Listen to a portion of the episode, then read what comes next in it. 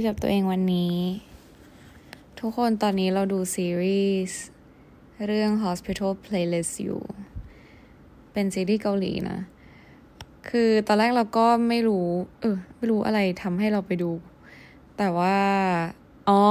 คือเข้าไปดูแบบใน YouTube เราไปเจอคลิปตัดสั้นๆมาของเรื่องเนี้ยแล้วมันตลกมากเลยเว้ยคือแบบหมออีกจุนอะก็คือเรื่องเนี้ยมันเกี่ยวกับหมอ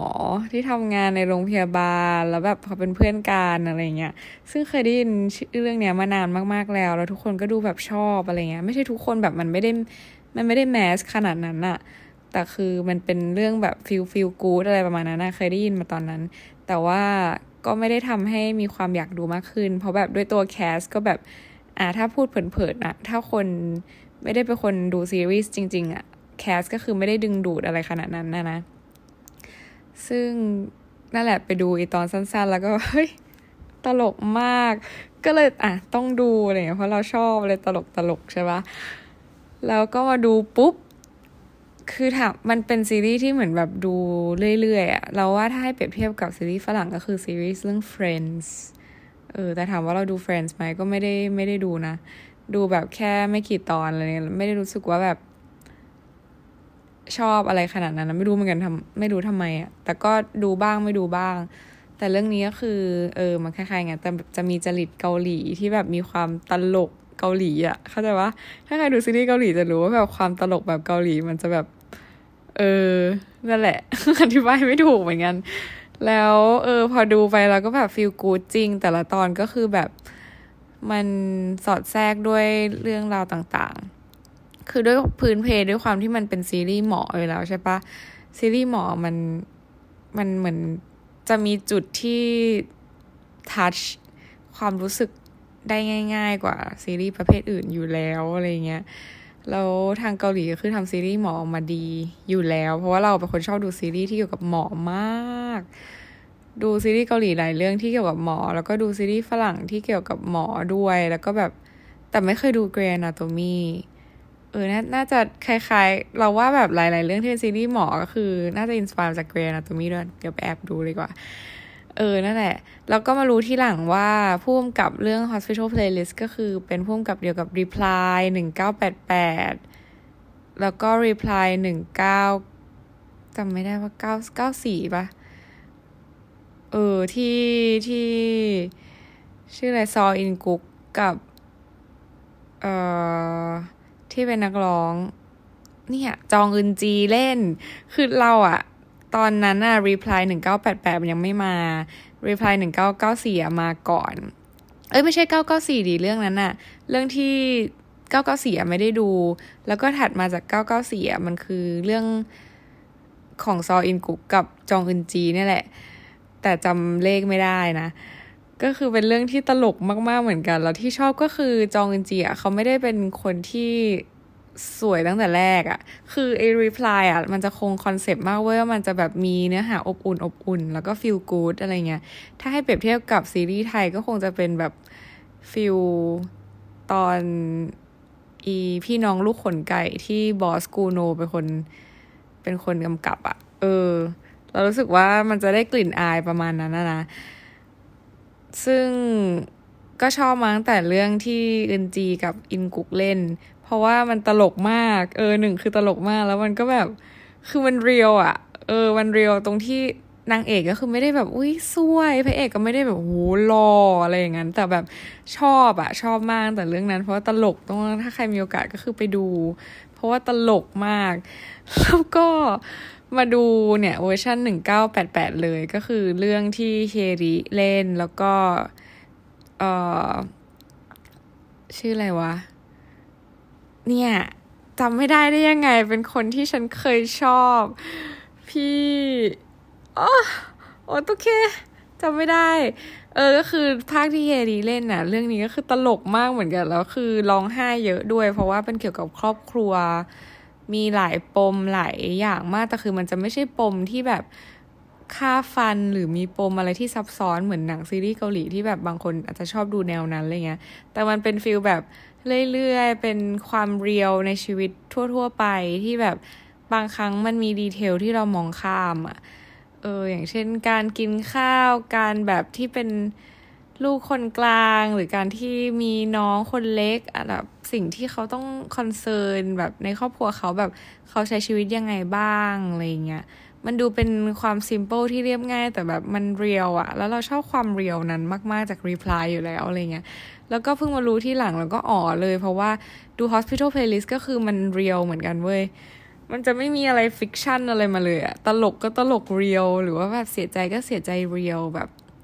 นักแสดงแคสก็เล่นดีมากไม่แปลกใจเลยว่าแบบเออทำไมเราถึงชอบเรื่องนี้เพราะว่าเราชอบ Reply อยู่แล้วอะไรเงี้ยซึ่งพ่วงกับจริงๆเขาทำอีกเรื่องหนึ่งก็คือ Prison Playbook ซึ่งเดี๋ยวจบจากเรื่องเนี่ยซีซั่นหนึ่งของ Hospital Playlist เนี่ยก็จะไปดู Prison Playbook แล้วก็จะไปย้อนดู Reply อีกนี่เพราะว่ารู้สึกว่ามัน timeless อะพอดูแต่ละครั้งเหมือนเราอ่านหนังสืออะเรามีหนังสือเล่มนึงเราอ่านวันนี้เราก็รู้สึกอย่างนึงพอผ่านไปสักอีก สี่ห้า ปีเรากลับมาอ่านเล่มเดิมอะเราก็รู้สึกต่างออกไปซึ่งเราเชื่อว่าเราอาจจะรู้สึกต่างออกไปตอนที่เราดู Reply เหมือนกันแต่ใดๆก็คือชอบ Hospital Playlist มากแล้วมันก็ดีใจมากที่กำลังจะมีซีซั่นสองวันพฤหัสที่จะถึงนี้ตอนนี้ก็ไม่กล้าดูให้จบไม่ใช่หรอกก็คือทยอยดูไม่ได้เป็นซีรีส์ที่แบบต้องติดตามอะไรเบอร์นั้นนะแต่ว่าก็อยากดูอยากดูชีวิตเขาไปเรื่อยๆว่าแบบมันเป็นยังไงอะเราเรารู้สึกว่าคนที่ฟังพอดแคสต์เราก็อาจจะเป็นประมาณนั้นเหมือนกันเพราะว่าพอดแคสต์เรามันไม่ได้หวือหวาไม่ได้ไม่ได้แบบมีคอนเทนต์อะไรที่ดึงให้รู้สึกว่าต้องมาฟังอะไรขนาดนั้นเป็นการบ่นหรือคุยทั่วๆไปที่เออที่กับเรื่องที่เจอในเรื่องชีวิตประจำวันอะไรเงี้ยก็ไม่รู้ว่าเบื่อกันหรือยังนะแต่ว่าเราก็ยังยังแบบว่าชอบที่จะทำสิ่งเหล่านี้ต่อไปเรื่อยๆอืมซึ่งถ้าคนชอบฟังพอดแคสต์เราเราก็คิดว่าน่าจะชอบฟังน่าจะชอบดูซีรีส์สไตล์นี้เหมือนกันนะนะเออไอ้เราไอ้เนี่ย Hospital Playlist ก็คือร้องไห้เหมือนกันร้องไห้คือถ้าดูจะต้องมีสักนิดนึงอะในตอนนั้นๆที่ต้องร้องไห้แต่ก็คือไม่ได้เป็นแบบเชิงกระซิกหรือว่าแบบตัวโยกอะไรขนาดนั้นแต่ก็แบบน้ำตาซึมอะไรอย่างเงี้ยมันจะต้องมีอะไรให้เราสะกิดอยู่แล้วเป็นเรื่องปกติเราจริงเราเป็นคนเซนซิทีฟมาก อยู่แล้วแต่ใดๆก็คือเรื่องนี้ก็ตลกเหมือนกันชอบแบบหมออีกจุนมากๆล่าสุดก็คือในเรื่องอะกินช็อกโกแลตยี่ห้อลอตเต้จนฉันสั่งตามไปเรียบร้อยแล้วก็คืออยากกินจาจังเมียนมากมันเป็นความแบบเกาหลีฟีเวอร์เหมือนกันเนาะแต่แบบเออชอบอะชอบที่มันเป็นความแบบชีวิตทั่วๆไปอะแล้วก็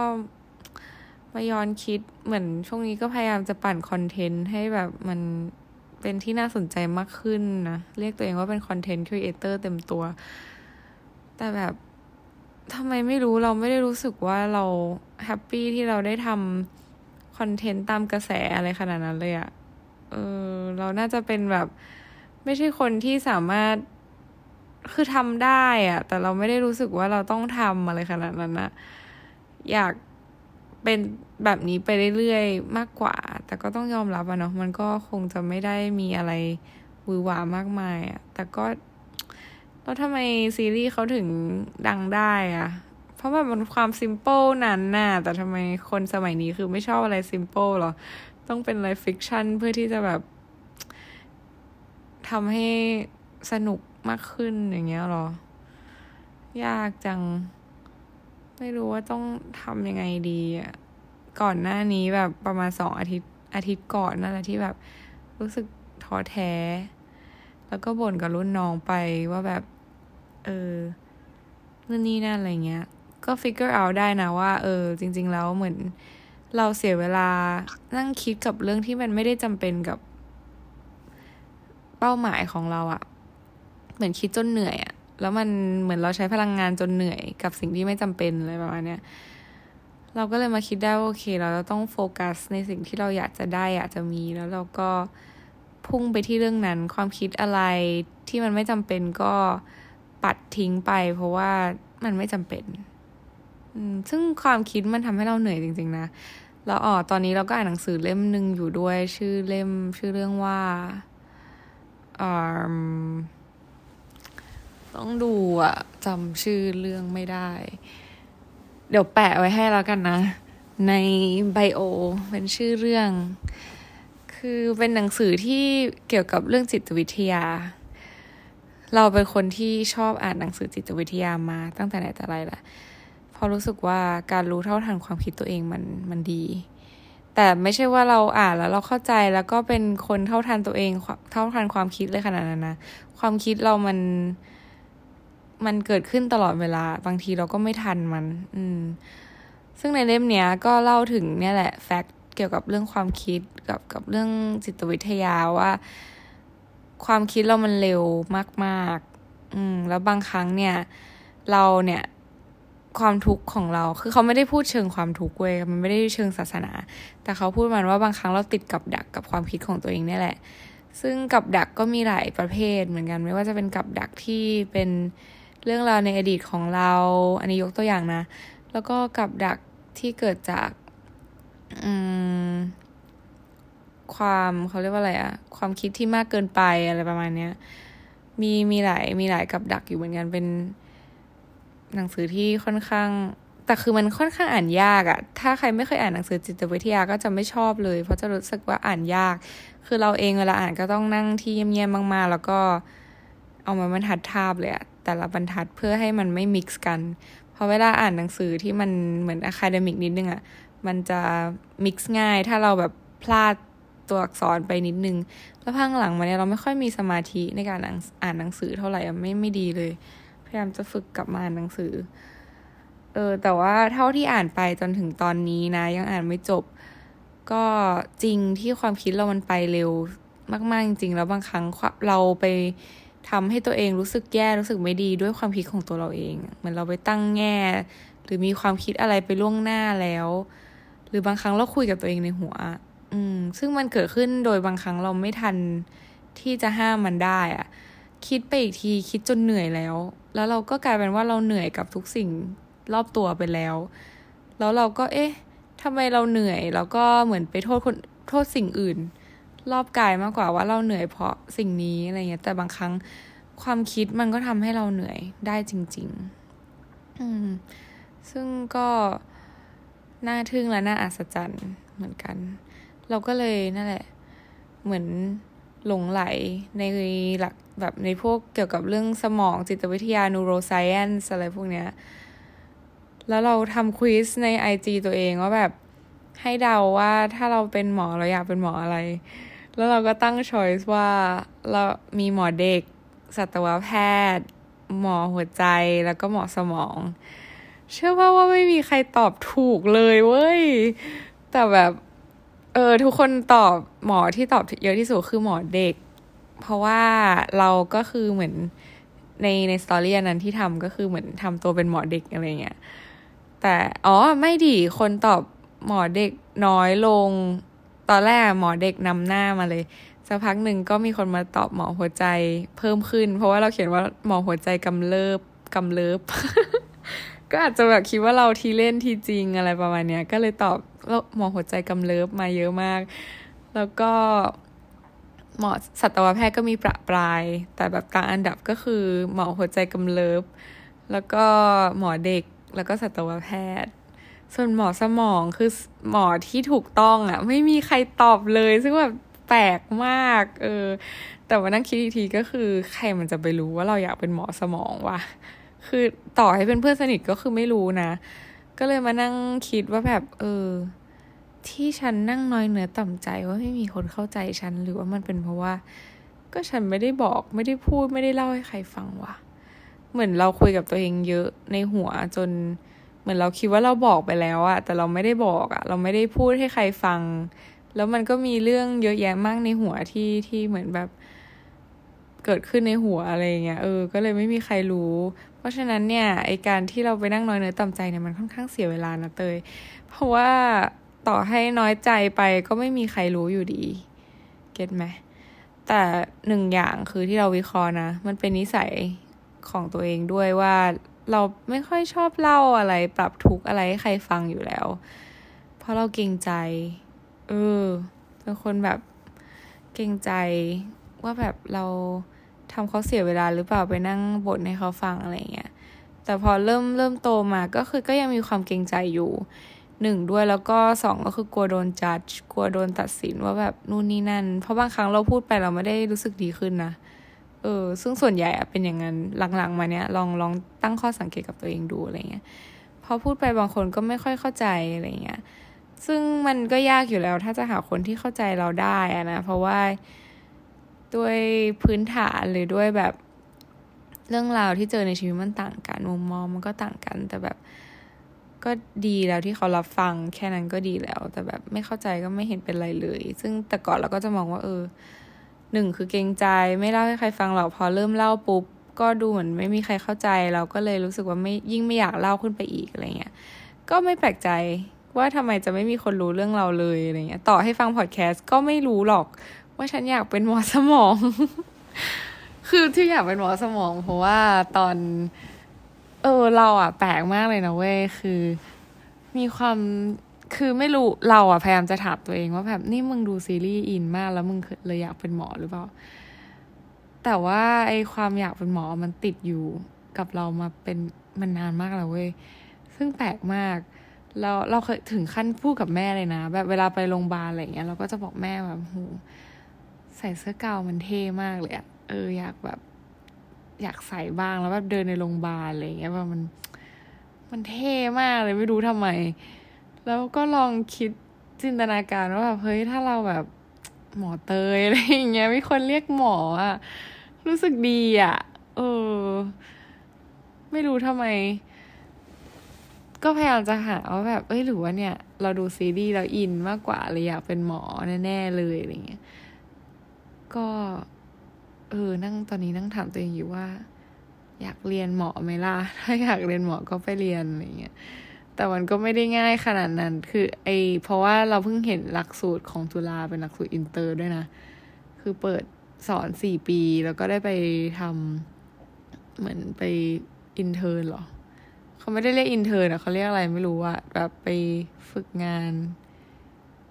เออเป็นแบบหมอมาดูงานก่อนที่เขาจะปีช่วงปีสามอะเออให้ไปดูที่อเมริกาหรืออังกฤษได้ด้วยซึ่งฉันคิดว่าค่าเทอมมันก็จะต้องแบบแพงมากแน่ๆอะไรเงี้ยก็ถ้าแพงขนาดนั้นก็คงไม่ได้เรียนหรอกแต่ก็เป็นความใฝ่ฝันที่อยากเรียนเพราะเรารู้สึกว่าคือลองมานั่งถามตัวเองก็แบบทำไมถึงอยากเป็นหมออะไรเงี้ยตอนนี้คือเราก็เป็นหมอความอยู่แล้วได้อยู่แล้วทำไมแบบไม่ไม่เป็นทนายไปละอะไรเงี้ยแต่แบบพอเวลามีคนเรียกคุณทนายกับเรียกคุณหมอเนี่ยรู้สึกมันมันอิ่มใจมากกว่าเวลามีคนเรียกคุณหมออ่ะคือเรียกคุณทนายมันดูหน้าเลื่อนดูแบบเห็นแก่เงินนี่ก็ไม่รู้ว่าหรือว่าเราตั้งแง่กับอาชีพนี้เป็นเราก็ไม่รู้นะแต่แบบเออชอบอ่ะเดี๋ยวคุณหมออะไรอย่างเงี้ยอืมจะพูดอะไรเมื่อกี้ก็คือก็ลองตั้งข้อสังเกตว่าเออทำไมถึงอยากเป็นหมอเรารู้สึกว่าเราอยากทำงานอะไรที่มัน meaningful แบบที่ได้ช่วยเหลือคนอื่นด้วยตัวอาชีพของมันเองแบบโดยธรรมชาติอ่ะเหมือนทุกวันนี้แบบระบบทุนนิยมมันบีบรัดให้เรารู้สึกว่าทำงานอะไรก็ได้ที่ให้เงินเยอะๆแล้วมันถึงจะมีความสุขอะไรเงี้ยแต่ไม่ได้ปฏิเสธนะว่ามีเงินเยอะแล้วจะแบบไม่มีความสุขอะคือมีเงินมันก็สามารถสร้างสุขได้ในระดับหนึ่งเหมือนกันแต่แบบในอีกแง่หนึ่งก็คือเรารู้สึกว่าชีวิตคนเรามันชีวิตเราอะเราอยากทำอะไรที่เราควบคู่ไปกับการแบบให้อะไรใครสักคนหนึ่งไปด้วยอะไรอย่างเงี้ยถามว่าเป็นทนายทำได้ไหมจริงๆเป็นทนายก็ทำได้นะแต่แบบทนายเนี่ยมันมันคือความเป็นทนายโอเคเราก็ดูตำราหรือทำหน้าที่ตามตำรานั่นแหละแต่แบบมันก็ยังมีจุดพลิกแพลงอะไรบางอย่างที่มันไม่แฟร์เออยิ่งเป็นทนายในไทยก็แบบหลายอย่างคือมันก็ไม่ค่อยแฟร์เท่าไหร่แล้วเราก็รู้สึกว่าเราไม่ชอบวงการทนายที่ไทยเลยวงการกฎหมายไทยอ่ะคือแบบเป็นอะไรที่เรารู้สึกไม่ชอบมันมันสีเทาอ่ะแล้วถ้าไปทำ law firm ก็คือมันดูเป็นทนาย commercial ที่มันไม่ได้ช่วยใครอ่ะเออมัน มันก็มีบางบางเคสที่เหมือนแบบเรารู้สึกได้ช่วยจริงๆนะแต่ว่าส่วนใหญ่แล้วทนายใน law firm ก็คือทำพวกเอกสารทำพวกเกี่ยวกับเรื่องสัญญาหรือว่าแบบเกี่ยวกับเรื่องระบบทุนนิยมเรื่องธุรกิจเรื่องเงินมากกว่าอะไรประมาณนั้นอะมันไม่ได้ฟูลฟิลในด้านการช่วยเหลือคนอื่นแต่ถามว่าแบบเอ้าก็หาเงินมาสิแล้วก็ไปช่วยเหลือคนอื่นเอาอะไรอย่างเงี้ยคือพอเราเหมือนไม่ได้ทำส่งความช่วยเหลือนั้นด้วยตัวเองอะมันมันไม่รู้อะมันไม่ได้รู้สึกเหมือนเราได้ช่วยจริงๆอะอย่างเราทำงานเยอะๆแล้วเงินไปบริจาคอะเราไปบริจาคให้เขาแล้วเขาไปทำอะไรบ้างเราก็ไม่รู้ถูกปะเออมันไม่มันไม่สายตรงอะหรือเรากำลังหาข้ออ้างอยู่แหละ ให้เรารู้สึกว่าเออทนายมันไม่ได้ช่วยเหลือคนได้จริงๆคือมันช่วยได้เว้ยมันช่วยได้แบบอย่างตอนมีเคสที่เราเคยทำเกี่ยวกับกะเหรี่ยงที่คุณปู่คออีก็ค่อนข้างเฟมัสอยู่นะที่แก่งกระจานอะตอนนั้นที่ทำมันเป็นวิชาทียูร้อยเว้ยก็คือต้องทำคือไม่ได้ต้องทำแต่เราต้องคิดเหมือนโปรเจกต์ขึ้นมาแล้วอาจารย์ที่เป็นที่ปรึกษาของทียูร้อยโปรเจกต์เราก็คืออาจารย์ปริญญานะที่เขาแบบชอบจิตอาสาอยู่แล้วอาจารย์ปริญญาเทวานิรมิตกุลผู้โด่งดัง นั่นแหละคือเขาก็เป็นที่ปรึกษาคือเราเรียนห้องเขาเขาก็เลยแนะนำว่าเออเนี่ยคุณลองทำเรื่องนี้ไหมล่ะเพราะทุกคนก็คือเหมือนไปทำเรื่องคือทียูร้อยมันเป็นวิชาที่เหมือนเราไปช่วยเหลือใช้วิชากฎหมายเราไปช่วยเหลือคนอื่นอย่างเพื่อนเราก็ทำเกี่ยวกับเรื่องเอ่อถนนหนทางเอ่ยหรือว่าไฟไฟที่ของทางการที่ยังไม่ถูกแก้ไขหรือว่ารถ เอ็น จี วี ที่อะไรต่างๆนานาที่มันเป็นปัญหาแล้วก็ต้องใช้ทนายหรือว่าช่วยเรื่องกฎหมายเข้าไปเกี่ยวข้องแล้วทำให้มันพัฒนาและเกิดขึ้นทำได้จริงขึ้นมาได้อะไรเงี้ยเออเป็นวิชาที่ดีมากเลยนะแต่ทุกคนก็จะ take it for granted พอรู้สึกว่าแบบเป็นวิชาแบบคะแนนฟรีๆคะแนนเยอะๆอะไรอย่างเงี้ยแต่เป็นโปรเจกต์ซึ่งทางกลุ่มเราอ่ะก็คืออาจารย์เขาก็เสนอเรื่องหัวข้อนี้มาเพราะทุกคนก็ดูเหมือนทำเกี่ยวกับเรื่องสาธารณประโยชน์หมดใช่ปะเรามีกลุ่มเราเนี่ยแหละที่ทำเกี่ยวกับเรื่องเคสของปู่คออีเพราะตอนนั้นเนี่ยคดียังไม่ดังขนาดนี้แต่ก็มีคนเข้าไปช่วยแล้วในระดับหนึ่งอะไรเงี้ยแต่อาจารย์เขาก็นำเสนอมาว่าเออเนี่ยเราช่วยเขาได้นะในแง่ว่าแบบไปรีเสิร์ชข้อมูลแล้วก็เออลองคุยกับทนายที่ดูแลคดีนี้อยู่อะไรเงี้ยเพราะมันเป็นคดีทางทางปกครองที่มีความสัมพันธ์ระหว่างเอ่อเอกชนแล้วก็รัฐก็จะเป็นคดีปกครองนะเวลาที่เอ่อภาคประชาชนทั่วไปมีปัญหากับทางรัฐหรือว่าเอ่อเรียกว่าอะไรนะรัฐวิสาหกิจอะไรเงี้ยก็คือต้องเข้าเป็นขายคดีปกครองทีนี้เนี่ยคดีปกครองมันค่อนข้างมีขั้นตอนหลายอย่างหนึ่งด้วยแล้วก็เอ่อการจะต่อสู้กับรัฐเนี่ยมันโดยปกติแล้วอะยากยากมากเพราะว่ารัฐเขาก็จะอ่ะถ้าพูดตรงๆเลยนะที่ไทยก็คือแบบโหจะชนะชนะรัฐบาลหรือว่าชนะฝ่ายปกครองเนี่ยมันยากมากเพราะเขาก็คือมีข้ออ้างมีอำนาจมีนู่นนี่นั่นเยอะแยะมากมายอ่ะทีนี้หลักฐานที่เราจะไปเอาผิดเขาแล้วก็ยืนยันว่าสิ่งที่เขาทำมันไม่ถูกเนี่ยมันต้องแน่นมากๆจริงๆเราถึงจะไปทำให้เขายอมรับในสิ่งที่เขาคือทำให้ศาลเชื่อได้ว่าแบบสิ่งที่ฝ่ายปกครองทำมันละเมิดสิทธิ์ของฝ่ายเอกชนจริงๆอะไรเงี้ยเออกลุ่มเราก็คือเป็นกลุ่มที่ช่วยรีเสิร์ชเรื่องพวกนี้ตอนที่แบบไปหาข้อมูลเกี่ยวกับเรื่องนี้แล้วก็คุยกับพี่ที่เขาดูแลเกี่ยวกับคดีนี้ก็คือแบบรู้สึกแย่มากพอรู้สึกแบบคือคดีเนี้ยมันเป็นคือคุณปู่คออีแล้วก็ครอบครัวของเขาเนี่ยเป็นชาวกะเหรี่ยงใช่ไหมซึ่งตรงที่ตรงนั้นเนี่ยคือคุณปู่คออีอายุร้อยกว่าแล้วเว้ยซึ่งตอนเนี้ยคุณปู่เสียชีวิตไปแล้วแล้วเขาอายุร้อยกว่าปีเขาอยู่ตรงเนี้ยมาเป็นเวลานานมากๆแล้ว คืออยู่มาก่อนที่อุทยานแห่งชาติจะเกิดขึ้นทีนี้เนี่ยพออุทยานแห่งชาติเกิดขึ้นปุ๊บด้วยความอุทยานแห่งชาติเวลา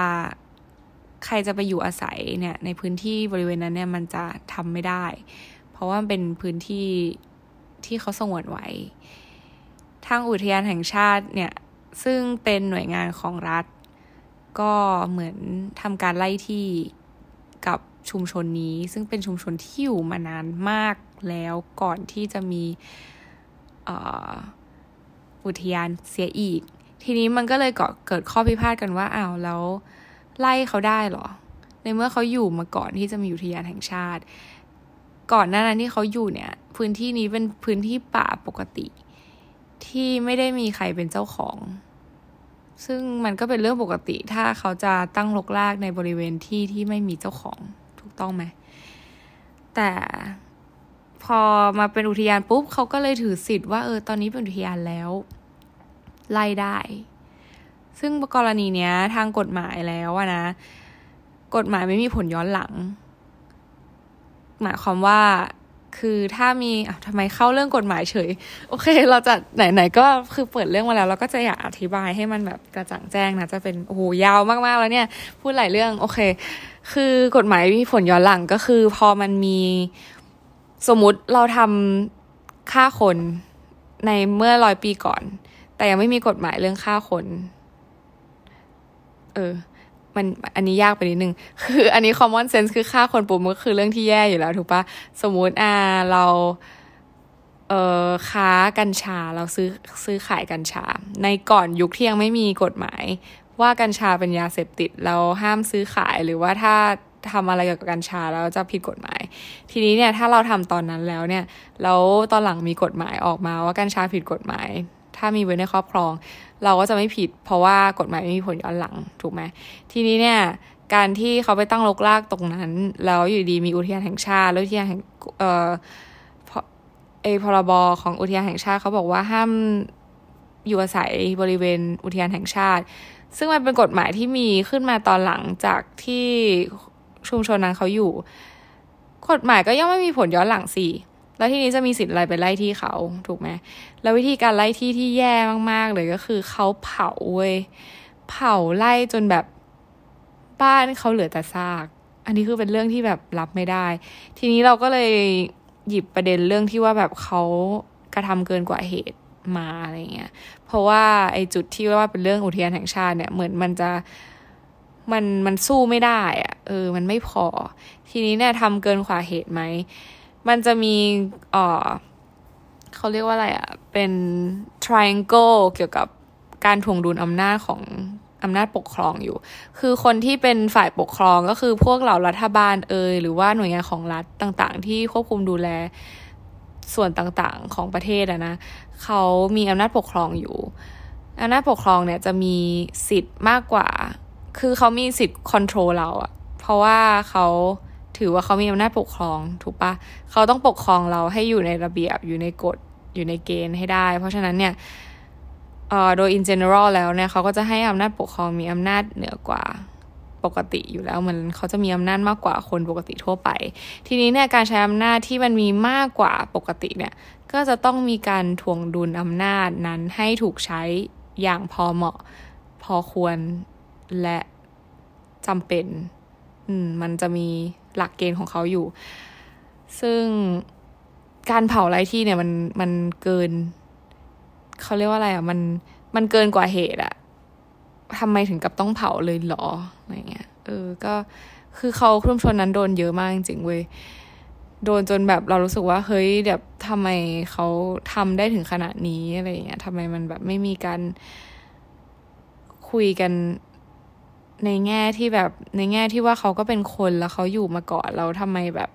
เกิดสิ่งเหล่านี้ขึ้นอะไรเงี้ยทำไมเขาถึงไม่ได้รับความเป็นธรรมแล้วมันมี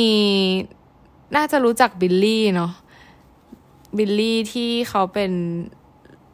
เนี่ยอยู่ในชุมชนนี้เหมือนกันไม่แน่ใจว่าเป็นลูกชายหรือเป็นหลานปู่คออี้อีกทีนะเขาก็ต่อสู้เรื่องนี้แล้วเขาก็โดนอุ้มหายไป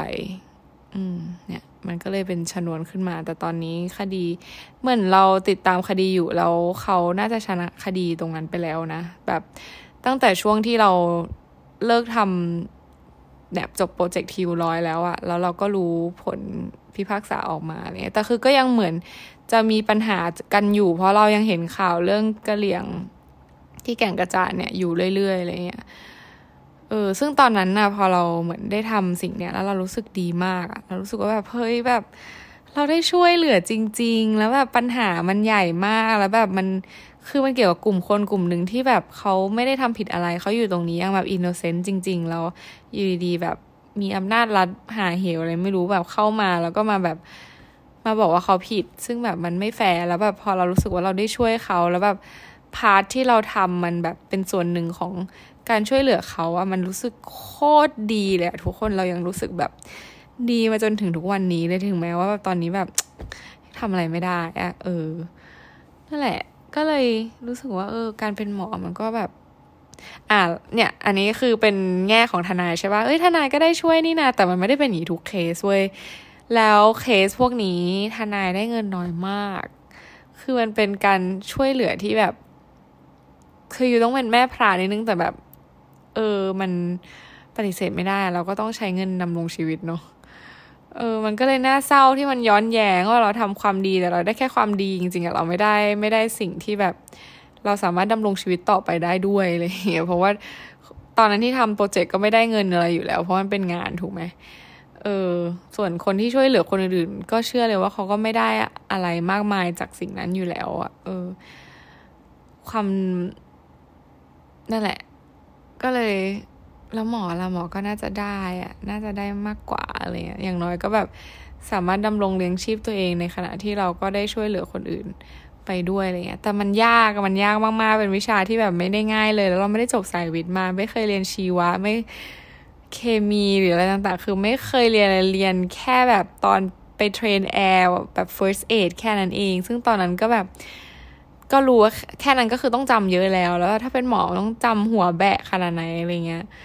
แต่ไอ้เรื่องจำก็ไม่ได้ห่วงเท่าไหร่เพราะว่าเป็นลอเยอร์ก็ไม่ได้จำต่างกันอะไรกันมากมายแต่แบบอืมยากเลยเตยต้องเลยต้องสี่ปีแล้วนะคำนวณจบอีกทีก็แบบอายุได้เป็นหมอตอนอายุสามสิบสองแล้วแบบเป็นหมอที่ยังไม่ได้เป็นหมอแบบคือยังต้องเป็นเหมือนเขาจะมีขั้นเป็น intern resident แล้วก็อะไรนะเออจะเป็นขั้นๆของเขาอยู่อะไรเงี้ยซึ่งเราก็ยังไม่ได้ถึงขั้นที่อัพขึ้นไปอยู่ดีคงต้องทำงานเหนื่อยไปจนอายุสี่สิบอ่ะ ก็แต่เราก็รู้สึกว่าเราอยากเหนื่อยเราอยากทำงานหนักๆอ่ะคือตอนนี้รู้สึกว่าแบบพอเราทำงานกับตัวเองคือเราชอบทำงานกับตัวเองนะเราไม่ชอบให้ใครมาบังคับเราไม่ชอบเป็นพนักงานออฟฟิศเลยอยากทำงานอะไรที่มันแบบแอคทีฟอะไรเงี้ยแต่ว่าก็เลยรู้สึกว่าเออการทำงานกับตัวเองดีกว่าแต่ในขณะเดียวกันก็รู้สึกว่าไม่ชอบเลยเพราะว่ามันมันอิสระเกินไปเราแบบเลือกเวลาพักได้เราฟรีเกินไปเราก็เลยไม่ค่อยชอบเท่าไหร่ย้อนแย้งไหมเออซึ่งเป็นอย่างเงี้ยย้อนแย้งกันอยู่ในตัวแล้วก็ไม่รู้ว่าสุดท้ายแล้วแบบจะเอายังไง เออก็ต้องติดตามชมกันตอนต่อไปแต่คิดว่าคงไม่ไปเป็นหรอกหมออะอืมแต่ก็อยากเป็นนะเรามาติดตามชมตอนต่อไปกันดีกว่าแต่ก็เออหรือฉันจะกลับไปเป็นทนายไปละนอนดีกว่า